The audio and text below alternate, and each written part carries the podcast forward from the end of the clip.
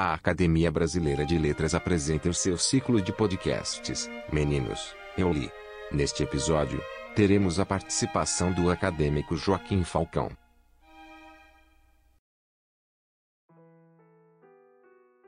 Amigas e amigos ouvintes, quem aqui lhes fala é Antônio Torres, o coordenador deste ciclo de podcasts. Em nome da Academia Brasileira de Letras, agradeço a todas e todos pela audiência e saúdo o acadêmico Joaquim Falcão, que vai nos brindar com uma excelente leitura desse tempo de insensatez em que vivemos. Mestre pela Universidade de Harvard e doutor pela de Genebra, Joaquim Falcão transita com total desenvoltura nas áreas do direito e da cultura. No direito, membro da Comissão Afonsarinos, que antecipou a atual Constituição de 1988, conselheiro do Conselho Nacional de Justiça, diretor das escolas de direito da PUC do Rio de Janeiro nos anos 1970, fundador nessa mesma cidade da Escola de Direito da Fundação Getúlio Vargas. Na área da cultura, presidiu a Fundação Promemória e foi secretário da Fundação Roberto Marinho, na qual criou o Globo Ecologia e o Telecurso 2000. Pesquisou sobre o Supremo Tribunal Federal e escreveu os livros O Supremo, 130 anos em busca da República e Mensalão Diário de um Julgamento.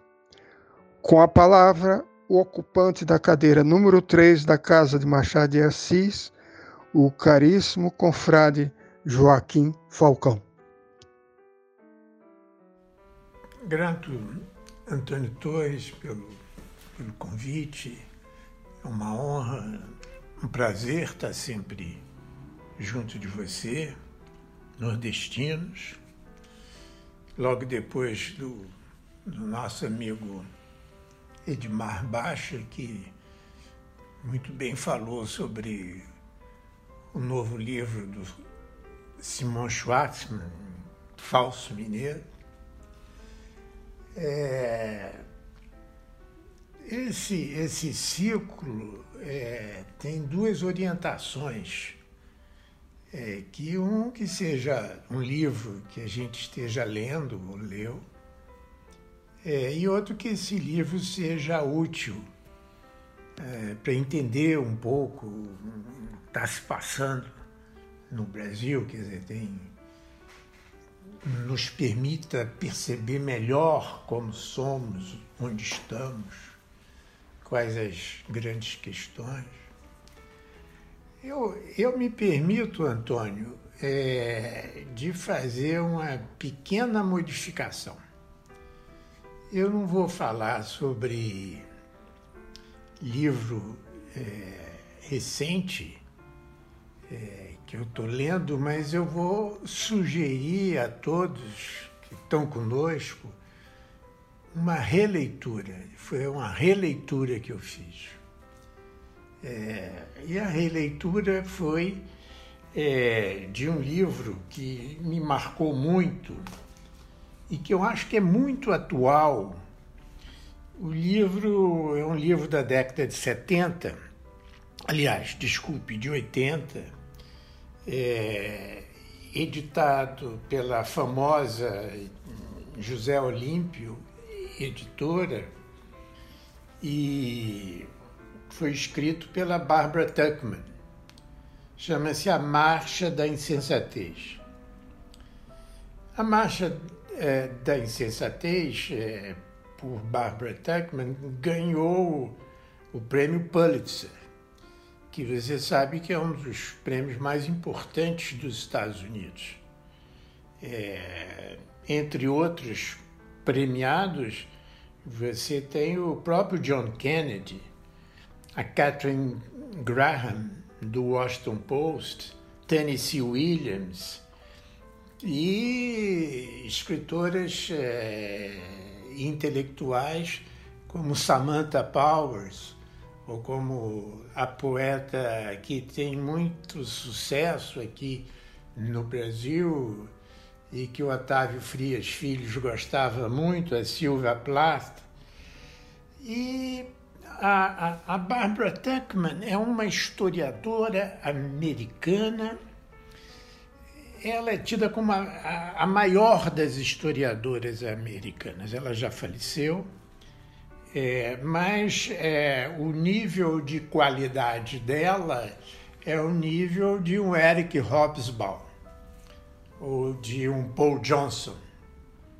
Enfim, um big name uma pessoa muito importante.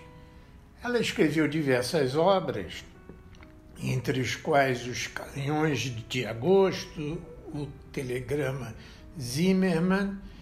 Ela é uma historiadora, uma historiadora é, que pesquisa a nível mundial, questões mundiais. E é, nesse livro, A Marcha da Insensatez, ela parte de uma hipótese. Ela faz uma pergunta que e é essa pergunta que eu acho que é, é, útil para o Brasil de hoje. A pergunta que ela faz é o seguinte: por que os poderosos, ou aqueles que estão no poder, tomam decisões contra eles próprios, que contraria o próprio poder? A hipótese que então é o seguinte: por que, que tem o poder absoluto perde esse poder? Por que, que um presidente ou um país que tem um poder absoluto perde esse poder. Ou, se você quiser, por que, que uma empresa que é dona do mercado absolutamente, de repente perde esse poder? É, por que, que as pessoas tomam decisões contra seus próprios interesses? Essa que é a hipótese. Por exemplo, por que, que o presidente Bolsonaro toma decisões contra é, seus próprios interesses. Quer dizer, por exemplo, na insistindo em, em remédios cloroquina que não funcionam, que a ciência já disse a ele que não funciona, insistindo em práticas que, em vez de diminuir é, a expansão do vírus, ao contrário, agrava, nós seremos rapidamente 500 mil brasileiros mortos por causa da epidemia. O que, que leva? Parece uma insensatez manter uma posição dessa. Por que, que por exemplo, se mantém um, um, um chanceler, Néstor Araújo, é, enfim, uma pessoa correta, mas que criou atritos em, todos, em todo o mundo. Como é que se tem hoje atritos com a China, atritos irrelevantes com a China, que é um dos que é a segunda ou a primeira maior potência, de modo que quando nós precisamos agora dela não temos por que, que se toma decisões contra o próprio interesse? Aí a Barbara Tuckman não dá uma opinião, ela vai para a história. E ela escolhe cinco casos, quatro casos, desculpe, quatro casos onde ocorreu isso. O caso mais simbólico é a Guerra de Troia Quer dizer, é, Troia, cercada pelos gregos, aceita como se fosse um presente o cavalo de Troia e abre suas portas. O cavalo entra. Mas o bom senso diz que inimigos não mandam presentes. O cavalo grego entra, abre as portas e o exército grego entra depois. É... Por que que Troia fez isso? Por que que abriu suas portas? Criou uma situação de abertura de suas portas que lhe foi fatal. O outro exemplo é o exemplo é, dos papas. Os papas que tinham o, o, o mundo espiritual nas suas mãos, não é? e perde metade dos seus fiéis para Martim Lutero. E Lutero então cria uma outra religião, protestantismo, que vai competir com o catolicismo. Os papas vendiam indulgências, absolviam os pecados em troca de dinheiro. Martim Lutero protestou e eles continuaram. Por que continuaram e acabaram perdendo metade da igreja? Também uma outra hipótese, uma outra história, ela vê, analisa por que, que a Inglaterra perdeu os Estados Unidos, né? os Estados Unidos fazem a independência, e mais recentemente ela analisa por que, que os Estados Unidos perderam a guerra do Vietnã. Por que, que a maior potência do mundo de então, com os exércitos melhores, com os caças melhores, né, perde a guerra para um país pequeno, desarmado, sem recursos, a milhares de quilômetros longe do, dos Estados Unidos? Por quê?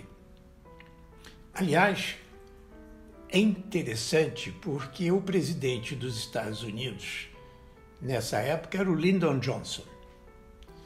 E o Lyndon Johnson dizia: ah, Eu e minha aeronáutica, igual ao Bolsonaro, eu e meu exército.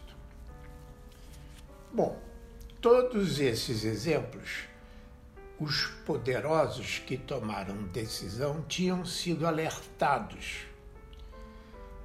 Troia tinha sido alertada pela Cassandra, uma figura da mitologia grega que via o futuro. Tinha sido alertada por Lacoonte, também um personagem da história que dizia que não abram as portas, não abram as portas. Lyndon Johnson foi alertado por todos os documentos de batalha dos especialistas, dizendo não vai dar para ganhar essa guerra. A tática deles e as dificuldades nossas, essa guerra do Vietnã nós vamos perder. E o rei Jorge III e os papas foram alertados. Os papas por Lutero e o Jorge III é, alertado de que não se podia criar impostos sem representação e que isso iria levar o futuro Estados Unidos à separação. Quer dizer, quem está no poder não gosta de receber notícia ruim. Em volta dele cria-se uma corte.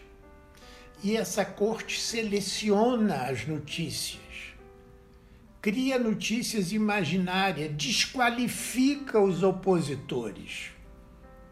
Não acreditem porque eles estão dizendo isso por oposição. Então você tem aí o que? O poder absoluto a comunicação, o alerta, mas o poder absoluto não gosta de notícias ruins.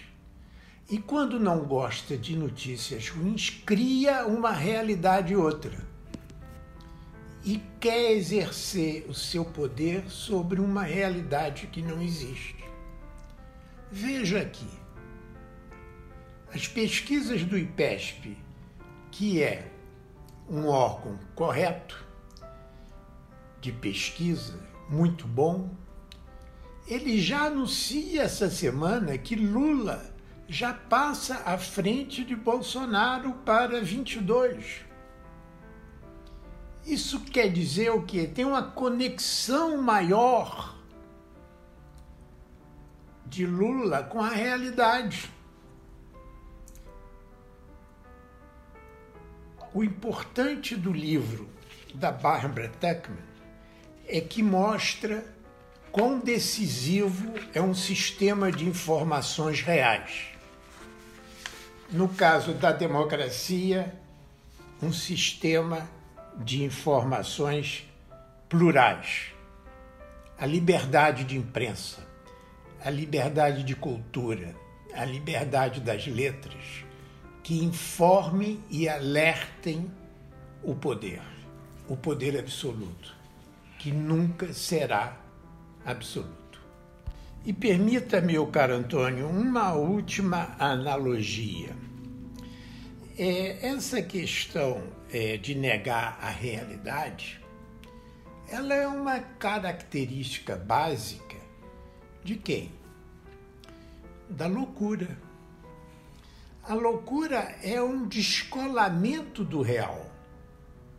E a pessoa com esses problemas mentais começa a imaginar um mundo que não existe. Então, o poder absoluto, sem as notícias vinculadas à realidade, porque elas foram filtradas, elas foram desrespeitadas, elas foram distorcidas. O poder absoluto é uma espécie de loucura porque você começa a descolar da realidade. E quando se descola da realidade, você não pode mais controlá-la. E aí estão abertas as portas de Troia. Muito obrigado. Você pode acessar todos os nossos podcasts pelo nosso portal Acesse nosso site www.academia.org.br/podcast